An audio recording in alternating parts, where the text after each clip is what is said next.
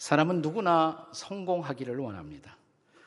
그러나 우리가 추구한 성공이 궁극적으로, 결과적으로 나에게 유익한 것이 아니었다면 얼마나 그것은 비극이겠어요? 수년 전 뉴스위크 잡지에 우리 시대의 우상, Idols in Our Time, 우리 시대의 우상이라는 아티클이 기사가 하나 나왔습니다. 그러니까 우리 시대에 우리가 성공했다고 생각하는 사람들, 그들에게는 네 가지 공통적인 능력이 있다는 것입니다. 성공한 사람들이 가지고 있었던 네 가지 능력. 뭐냐? 첫째는 기대한 결과를 상상할 수 있는 능력. 일종의 비전의 능력이라고 할 수가 있죠. 두 번째는 자기 일에 집중할 수 있는 능력. 세 번째는 난관을 돌파할 수 있는 능력.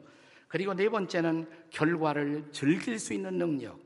이 네 가지 능력이 공통적으로 있었다는 것을 지적합니다. 자, 이런 스탠다드에 의하면 오늘 우리가 함께 읽었던 성경 말씀에 등장하는 농사 짓던 부자가 있어요. 이 사람은 확실히 성공한 사람이라고 할 수가 있습니다. 보세요. 농사가 잘 되는 것을 보고 현재 곳간에 이 소출을 다 이렇게 쌓아둘 수 없겠다 생각한 나머지 곳간을 넓히는 개조 작업에 착수합니다. 그리고 밤중에도 잠들, 잠들어 있는 시간에도 농사를 성공시키기 위한 연구에 집중했습니다. 마침내 그의 예상은 적중했고 그의 가을 거두어들인 풍성한 소출을 곳간마다 가득히 쌓아두고 그는 독백처럼 자기 영혼을 향해서 이렇게 속삭이게 됩니다. 자, 우리 19절 말씀을 한번 성경 말씀을 실제로 다 같이 읽어보겠습니다. 19절 시작. 또 내가 내 영혼에게 이르되 영혼아 여러 해 쓸 물건을 많이 쌓아두었으니 평안히 쉬고 먹고 마시고 즐거워하자 하리라 하되. 이 사람은 성공한 사람이죠 그러니까. 성공의 조건에 딱 맞는 사람이. 그런데 그날 밤 그를 창조하신 하나님이 그를 찾아오셨습니다. 그리고 이렇게 말씀하십니다. 20절의 말씀이에요. 다 같이 시작. 하나님은 이르시되 어리석은 자여 오늘 밤에 내 영혼을 도로 찾으리니 그러면 내 준비한 것이 누구의 것이 되겠느냐? 이제 하나님의 결론은 이 사람이 어리석은 사람이라는 거예요. 자기는 성공을 추구했고 성공했다고 생각했는데 어리석은 자예요. 이렇게 말씀하십니다. 왜 그는 성공하고도 어리석은 자가 되었을까요? 그 첫 번째 이유. 그 이유는 자기 중심의 인생만을 추구한 때문입니다. 자, 다시 한번 성경 말씀 본문의 17절부터 19절까지 읽어보시면 이 부자의 독백 가운데 어떤 단어가 반복적으로 등장하는가 한번 보십시오. 자, 같이 한번 읽겠습니다. 시작. 이르되 내가 곡식 쌓을 곳이 없으니 어찌할꼬 18절 또 이르되 내가 이렇게 하리라 내 곡간을 헐고 더 크게 짓고 또 내 모든 곡식과 물건을 거기 쌓아두리라 19절에요 또 내가 내 영혼에게 이르되 무슨 단어가 계속 나와요? 나, 내가, 내 곡식, 내 물건, 내 곡간, 내 영혼, 심지어 자기 영혼도 자기 것이라고 주장합니다. 자, 근데 이 사람의 단어 속에, 독백 속에 당신이라는 단어가 없어요. 그라는 단어도 없습니다. 틀림없이 그의 농사를 성공하기 위해서는 주변 이웃들의 많은 도움이 있었을 것입니다. 그러나 그의 사전에 당신도 없었고 그도 없었고 궁극적으로 그의 삶이 존재할 수 있었던 그 바탕이라고 할 수 있는 하나님도 그의 언어 속에는 존재하지 않았습니다. 자, 마침내 그 하나님이 그를 만나 주시던 그의 인생의 마지막 밤 하나님이 뭐라고 말씀하셨다고요? 다시 한번 20절 보세요. 시작. 하나님은 이르시되 어리석은 자여 오늘 밤에 내 영혼을 도로 찾으니 그러면 내 준비한 것이 누구의 것이 되겠느냐. 근데 이 대목이 굉장히 재미있는 그런 대목입니다. 자, 이 부자는 자기 독백 속에서 계속 이렇게 말하죠. 내 곡간, 내 물건, 내 곡식, 심지어 내 목숨, 내 영혼. 그러자 하나님이 찾아와서 이렇게 말씀하는 거예요. 그래, 내 것이라고 생각하는 내 영혼을 내가 가져가리니 그러면 네 것이 네 것이 되겠느냐? 오너십의 문제예요. 우리 인생의 진정한 오너십이 누구이냐를 하나님이 따지고 계십니다. 자, 이 사람의 인생 속에는 자기밖에 없었어요. 철저한 미이즘, 내주의, 에고이즘 속에 빠져 있었던 인생을 살고 있었던 것입니다. 그의 세상, 그의 우주에는 오직 나밖에는 존재하지 않았던 것입니다. 그의 사고 속에 관계라는 것은 존재하지 않았습니다. 오직 나만 존재하는 나 중심의 인생을 살고 있었던 거예요. 그런데 우리 시대에 적지 않은 영향을 끼쳤던 유대인 철학자 가운데 말틴 부버라는 분이 계십니다. 말틴 부버. 히브리 대학에서 가르쳤고 전 세계적 영향을 끼쳤어요. 그가 쓴 유명한 책 가운데 이런 책이 있습니다. 나와 너. I and thou. 혹은 이희운 두두. 나와 너. 네. 한국말로도 번역이 됐어요. 나와 너. 한마디로 말하면 이런 말입니다. 내가 존재할 수 있는 것은 네, 너 때문에 존재한다. 또 네가 존재하는 것도 나 때문에 존재하는 것이다. 내가 너를 참된 인격으로 만나주는 거기에서 나도 존재할 수 있고 너도 존재할 수가 있다. 그런데 이 세상의 대부분의 인간 관계는 나와 너의 관계가 아니라는 것입니다. 그는 이렇게 말합니다. 우리 시대의 왜곡된 삶의 현장에서 우리가 늘 목도하는 관계는 나와 너의 관계가 아니라 나와 그것, I and it. 네가 아니라 너는 그것이에요. 인격이 아니라 물격에 지나지 않아. 나는 너를 이용하고 나를 너를 버려버리는 거예요. 너는 너가 아니에요. 그것에 불과해요. 나와 그것. 오늘 우리가 대부분 우리 이 시대에서 경험하는 모든 관계는 그런 것입니다. 나와 그것. 네가 없어요. 그러나 네가 있는 곳에 나도 존재한다. 그리고 내가 바라볼 수 있는 참된 너, 나와 너를 존재케 한 또한 영원자 너가 존재한다라고 그는 말합니다. 영원자 너, eternal thou, eternal you. 부모는 바로 이 영원자 너가 절대자이신 하나님이라고 말합니다. 내가 그리고 내가 존재할 수 있었던 것도 바로 그분 때문이라고. 근데 우리는 하나님을 망각해요. 이웃들도 망각해요. 그리고 나밖에 존재하지 않은 인생을 사는 것입니다. 본래 이 말틴 부보라는 철학자는 유대인들도 이스라엘 사람들도 우리만의 나라, 우리만의 영토가 필요하다. 그래서 소위 시원주의 운동, 자이오니즘 운동을 펼쳤고 초기에 참여했던 분이에요. 근데 그가 실제로 팔레스타인 땅에 와서 히브리 대학 교수를 하고 살아가면서 그의 생각이 바뀝니다. 어떻게 바뀌냐면 이 땅에 우리 유대인들이 오기 전에 먼저 살았던 아랍 사람들, 팔레스타인 사람들이 있었단 말이죠. 그들과 유태인들의 공존은 매우 중요하다. 이것은 이스라엘 사람만의 땅이 아니라 그들과 더불어 사는 땅이다. 그래서 마침내 아랍 사람과 유대인들의 평화로운 공존을 주장하기에 이르렀습니다. 자기의 양심이, 자기의 신앙이 그의 인생의 중요한 철학처럼 나와 너를 실천하는 삶을 실제로 산 것이에요.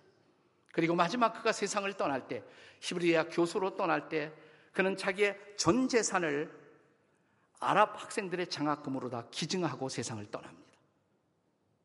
나와 너, 내가 없이 나는 존재할 수 없다. 그리고 하나님 없이 우리는 존재할 수 없다. 이것을 아는 것이 지혜로운 인생이라고. 그렇다면 여러분과 저는 얼마나 지혜로운 인생을 살았을까요? 혹시 우리도 나도 어리석은 성공을 추구한 사람은 아니었을까요? 자, 이 성경의 부자가 소위 성공하고도 어리석은 사람이 되어버린 두 번째 원인, 둘째는 인생의 수단과 목적을 혼동한 때문입니다. 이것이 그가 어리석은 자로서 인생을 결산하게 된 두 번째 이유예요. 자, 본문에 나타난 부자의 독백 속에 가장 많이 나온 단어는 나라는 단어로 했어요. 내 물건, 내 곡간, 내 곡식, 내가, 내 영혼. 근데 나라는 단어 말고 그 다음에 등장하는 단어들이 어떤 단어인가요? 이런 단어들이죠. 소출, 곡식, 곡간, 물건, 우리 식으로 말하면 내 돈, 내 증권, 내 주식, 내 거, 내 거. 자, 이 물질들이 바로 자기 인생을 행복하게 할 것으로 생각했던 것입니다. 사실은 착각이죠. 물론 이런 것들은 생존의 수단으로서 필요한 것입니다. 하나님은 우리가 인생을 살기 위해서 이런 생존의 수단들이 필요하다는 것을 절대로 부정하지 않으십니다. 예컨대 우리가 잘 아는 산상수훈에 그 예수님의 설교 가운데 보면 이런 대목이 나오죠. 마태복음 6장 31절에요. 한번 같이 읽어보세요. 시작. 그러므로 염려하여 이르기를 무엇을 먹을까? 무엇을 마실까? 무엇을 입을까? 염려하지 말라. 염려하지 말라. 근데 그 다음 절 32절에 보시면 또 이렇게 말씀하십니다. 다 같이 읽어보세요. 시작. 너희 하늘 아버지께서 이 모든 것이 너에게 있어야 할 줄을 뭐예요? 아시느니라. 우리 의식주, 물질, 이런 것들이 필요한 것을 하나님도 아신다. 그리고 도와주신다는 거예요. 하지만 이것들이 인생의 결코 목적은 될 수가 없다는 것입니다. 수단에 불과해요. 인생의 불행이 뭘까요? 불행이라는 것은 이 수단과 목적을 혼동하는 데서부터 오는 것입니다. 돈을 생각해 보세요. 한번 돈. 돈은 필요하죠. 돈 없이 못 살아요. 그러나 돈이 인생의 목적이 될까요? 저는 제일 불행한 인생, 제일 불쌍한 인생이 있다면 돈을 모아놓고 그 돈을 쓰지도 못하고 가는 사람. 이런 사람을 우리는 돈 사람이라고 부릅니다. 돈 사람. 예. 지위를 생각해 보세요. 지위. 사회적 지위. 지위라는 것은 인생을 잘 살아가기 위해서 필요한 것입니다. 오늘 시장님 오셔서 참 이 말하기 죄송하지만 시장님이라는 것은 지위죠. 지위예요. 그런데 그 지위를 땄다, 확보했다. 사실 저는 그것은 자랑이 아니라고 생각해요. 우리 조상들을 우리가 자랑할 때 우리 뭐 선친께서 우리 집안의 식구 가운데 누가 군수를 지내셨고 장관을 지내셨고 그건 위치를 확보한 거예요. 섬김을 위한 위치, 일을 하기 위한 위치죠. 근데 그 자리를 딴 것은 결코 자랑이 아니에요. 그가 군수로 있을 때 어떻게 군민을 사랑했고, 어떻게 군민의 복지를 도모했고, 어떻게 섬겼는가, 그것이 중요하지 그 자리만 확보하는 것은 결코 자랑이 아니라는 것입니다. 건강도 마찬가지죠. 건강 생각해 보세요. 우리가 잘 살기 위해서 건강은 반드시 필요합니다. 그러나 이런 경우를 생각해 보세요. 어떤 사람이 건강한 몸으로 오래오래 100살도 넘어 살면서 주변 식구들에게 이웃들에게 민폐만 끼쳤다면 그게 잘 산 걸까요? 자랑일까요? 오죽하면 수즉 다 욕. 오래 산 것이 욕이다. 이런 말이 다 생겼겠어요. 여러분, 일을 많이 하는 것도 마찬가지입니다. 일하는 것은 중요합니다. 그러나 일이 목적일까요? 저는 가장 불쌍한 사람이 또 하나 있다면 죽어라고 일하다가 죽어버리는 사람이라고 생각해요. 뭘 위해서 일하느냐 말이죠. 무엇을 위해서. 일의 목적이 뭐냐 이거예요. 여러분, 우리가 믿고 있는 예수님, 그분은 인생을 성공한 분일까요? 자, 소유라는 관점에서 보면 그는 전혀 성공한 분이 아니죠. 왜? 그는 가진 것이 없었어요. 여우도 굴이 있고 공중에 나는 새도 깃들일 것이 있지만 나는 머리 둘 것이 없다. 소유가 없었어요. 그분 장수라는 관점에서 보면 성공했을까요? 겨우 33살밖에 못 살았어요. 그런데 그 예수님이 마지막 자기 인생을 결산하는 기도를 하늘 아버지께 기도하시면서 요한복음 17장 4절에 보면 이렇게 말씀하십니다. 다 한번 읽어보세요. 시작. 아버지께서 나에게 하라고 주신 일을 내가 이루어 아버지를 영화롭게 하였사오니 아버지가 나에게 맡겨주신 일 너는 이 일하고 와라. 이걸 소명이라고 그래요. 너 이 일하고 오라. 나를 위해서 이 일하고 왔으면 좋겠다. 그 일을 제가 이루어 아버지를 영화롭게 하였습니다. 그분의 일은 속죄의 사역이에요. 우리를 대신해서 자신의 목숨을 속죄의 제물로 십자가에 바쳐 우리가 용서받고 구원받고 하나님의 자녀가 되도록 하기 위해서 그분은 이 땅에 오셨단 말이에요. 그는 마지막 십자가에서 이렇게 말씀하십니다. 다 이루었다. 그러면서 그는 성공하신 분이에요. 목적을 이루었어요. 목적.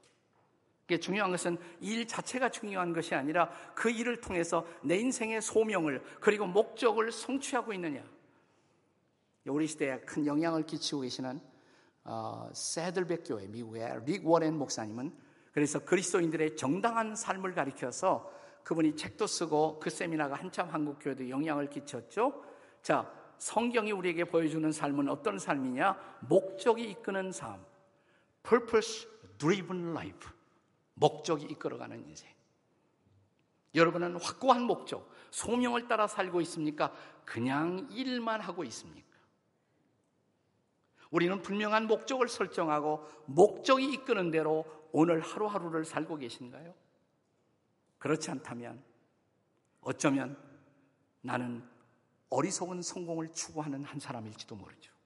이 사람이 성공하고도 어리석게 된 마지막 이유, 세 번째는 영혼의 마지막 귀향을 준비하지 못한 때문입니다. 자, 성경에 기록된 이 부자는요, 굉장히 미래를 준비하는 준비성이 있었어요. 농사 잘 되는 거 보고, 야, 금년 가을 소출이 많겠구나. 지금 가지고 있는 곳간에 다 쌓아두지 못하겠구나. 미래를 봤어요. 그리고 이것을 쌓아두면 내 인생이 이렇게 즐겁겠구나. 미래를 바라보고 준비했어요. 그런데 가장 중요한 준비. 자, 하나님이 너 그만 살고 와. 라고 부르실 때 자기 영혼을 하나님 앞에 드릴 준비가 안 돼 있었어요. 육체는 흙으로 돌아가지만 내 영혼 하나님 앞으로 드릴 그 준비하셨냐 이 말이죠. 드디어 이 부자를 마지막으로 부르시던 그 밤 하나님이 이렇게 부르셨잖아요. 어리석은 자요. 어리석은 자요. 내 영혼을 도로 찾으리. 내 영혼을 도로 찾으리니. 이 사람은 아무 대답하지 못했어요. 왜? 준비하지 못했기 때문에. 영혼의 귀향을 준비하지 못했어요. 예일대학과 하버드대학에서 신학, 철학, 심리학을 가르치던 사제 가운데 헨리 나우엔이라는 분이 있었습니다. 책도 쓰는 족족 책이 베스트셀러가 됐어요. 한국에서도 많은 분들이 읽고 있죠. 근데 이분이 한 번은 러시아의 상테브루크 에르미타주라는 유명한 미술관을 여행 중에 방문하게 됩니다. 그 미술관에 들어갔다가 렘브란트가 그린 유명한 탕자의 귀향이라는 그림을 보게 됩니다.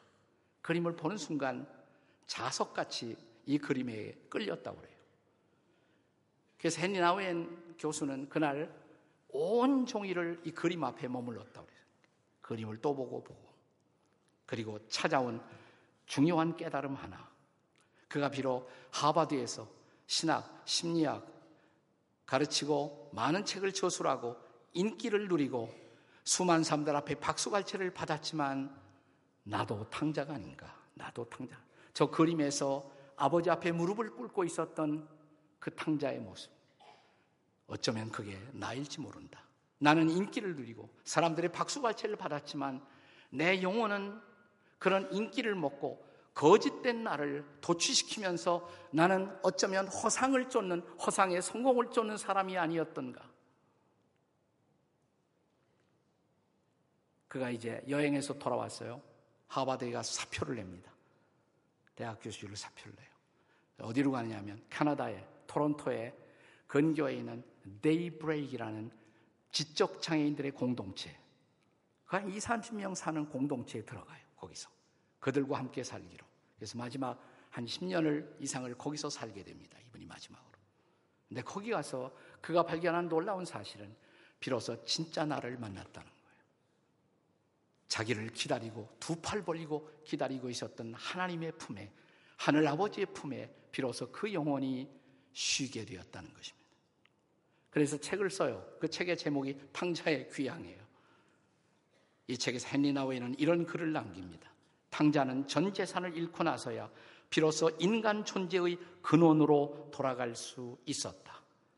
돼지처럼 대접해 주기를 바라는 자신을 자각했을 때 비로소 스스로가 돼지가 아니라 인간, 비로소 내가 아버지의 아들임을 깨달았다. 아버지는 결국 내가 돌아가야 할 것이고 내 여행의 종착점이며 마지막 내 영혼의 안식처였다.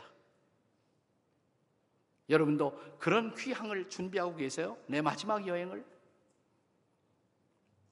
여러 해 전 일본 도쿄를 방문한 세 명의 사업가가 있었어요. 동경 구경을 잘하고 싶어서 긴자거리 앞에 있는 제일 유명한 호텔, 임페리얼 호텔, 제국 호텔이라고 아주 제일 유명한 호텔이죠. 저도 한번 가봤어요. 자진 못하고 비싸갖고 들어가서 커피만 한 잔 했습니다. 30층에다가 자기들의 방을 정했어요. 30층. 동경의 야경을 잘 구경하고 싶어서. 그리고 저녁에 긴작거리로 나가서 식사하고 쇼핑하고 한 잔 걸치고 한 11시쯤 호텔에 딱 돌아왔는데 뜻밖에도 호텔에 정전 사고가 일어났습니다. 엘리베이터가 작동을 안 하는 거예요. 30층까지 올라가야 되잖아요. 그래서 어떻게 하느냐고 물어보니까 계속 미안하다고 수미마생, 수미마생 하면서 여기서 기다리시던가 아니면 30층에 올라가실 수밖에 없다고. 세 분이 의논을 합니다. 야, 우리가 30층까지 올라가는 것도 한번 인생의 추억에 속하니까 올라가자. 세 사람이서 30층 올라가니까 한 사람이 아이디어를 냈어요. 한 사람이 10층씩 맡아갖고 올라가는 동안에 이야기를 하자. 그래서 한 사람은 어린 시절 이야기 혹은 동화 이야기. 두 번째 사람은 자기가 경험한 슬프고도 무서운 이야기들. 세 번째 사람은 자기가 아는 가장 재미있는 우스운 얘기를 하기로 합의가 되었습니다. 올라갑니다. 첫 사람이 어린 시절의 이야기, 자기가 들었던 동화 이야기, 금방 10층에 와서, 야, 우리의 아이디어가 정말 그 아이디어였다. 두 번째 사람, 이제 슬픈 이야기, 무서운 이야기를 시작합니다. 네. 머리가 쭈뼛쭈뼛한 그런 이야기. 아, 그러니까 금방 20층에 왔어요. 야, 우리의 아이디어가 정말 기발한 아이디어였구나. 그리고 이제 세 번째 사람에게 바톤을 넘기면서 야, 네가 해라. 이제 우스운 얘기를 할 차례가 됐어요. 근데 이 친구가 갑자기 머리를 흘렸더니 야, 나는 생각이 안 난다. 아니, 여기 와서 생각 안 난다 그러면 어떡하니? 생각 좀 해봐라. 생각 안 나는 걸 어떡하니? 그러니까 발에 풀려갖고서 힘이 들어가서 가까스로 그냥 24층, 25층, 26, 27, 28 휘청거리면서 29층 드디어 30층에 도달하면서 이 친구가 야 생각났다. 뭐가 생각나니? 우리가 열쇠를 안 갖고 올라왔다.